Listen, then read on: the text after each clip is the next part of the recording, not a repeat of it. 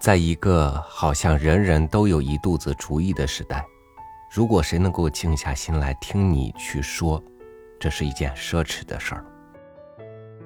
如果能有人愿意寻着你，找着让你说，那更是一种奢侈。与您分享曹禺的文章《参谋》。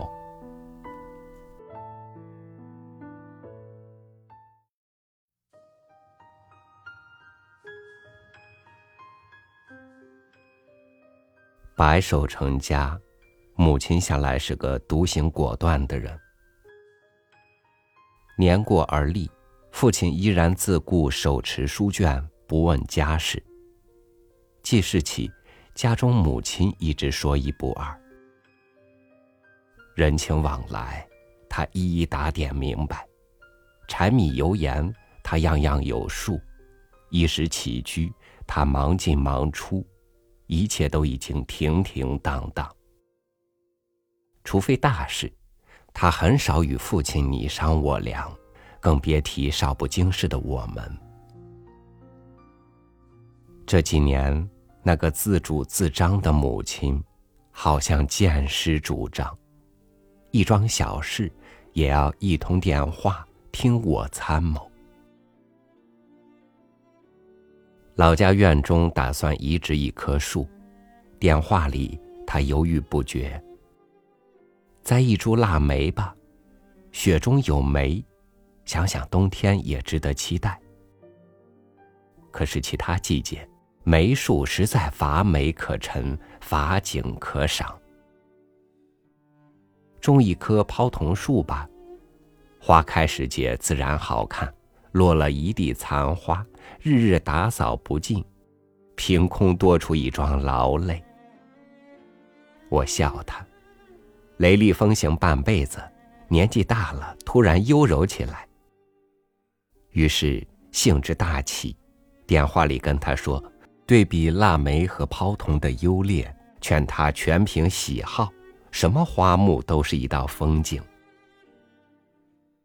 假日回去。发现他沿着院墙种了一排木绣球，没有腊梅，也不见抛桐。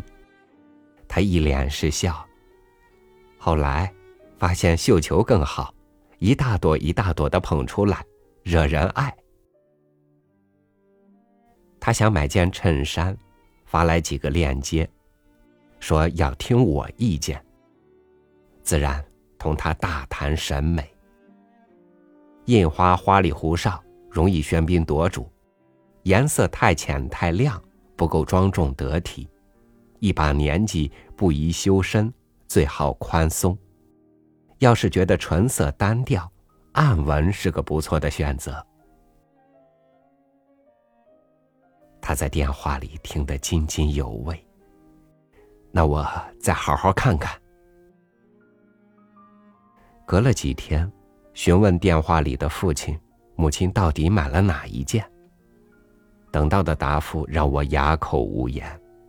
他根本不打算买衣服。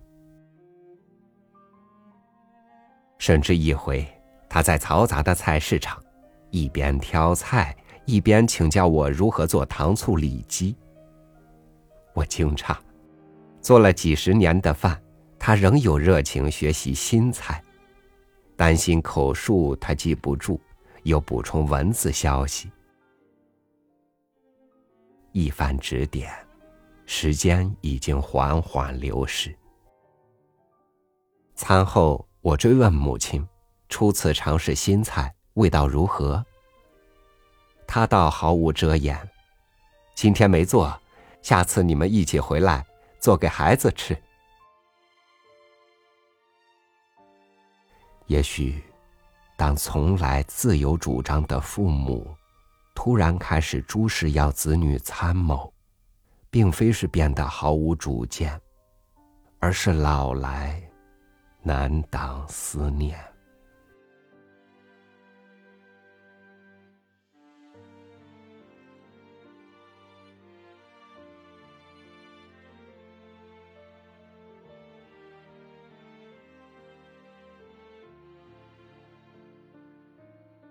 当你意识到自己终于从一棵小苗长成家里的顶梁柱的时候，你为自己骄傲的同时，怎么能看不见那曾经是顶梁柱，如今正见老朽的父母的身影呢？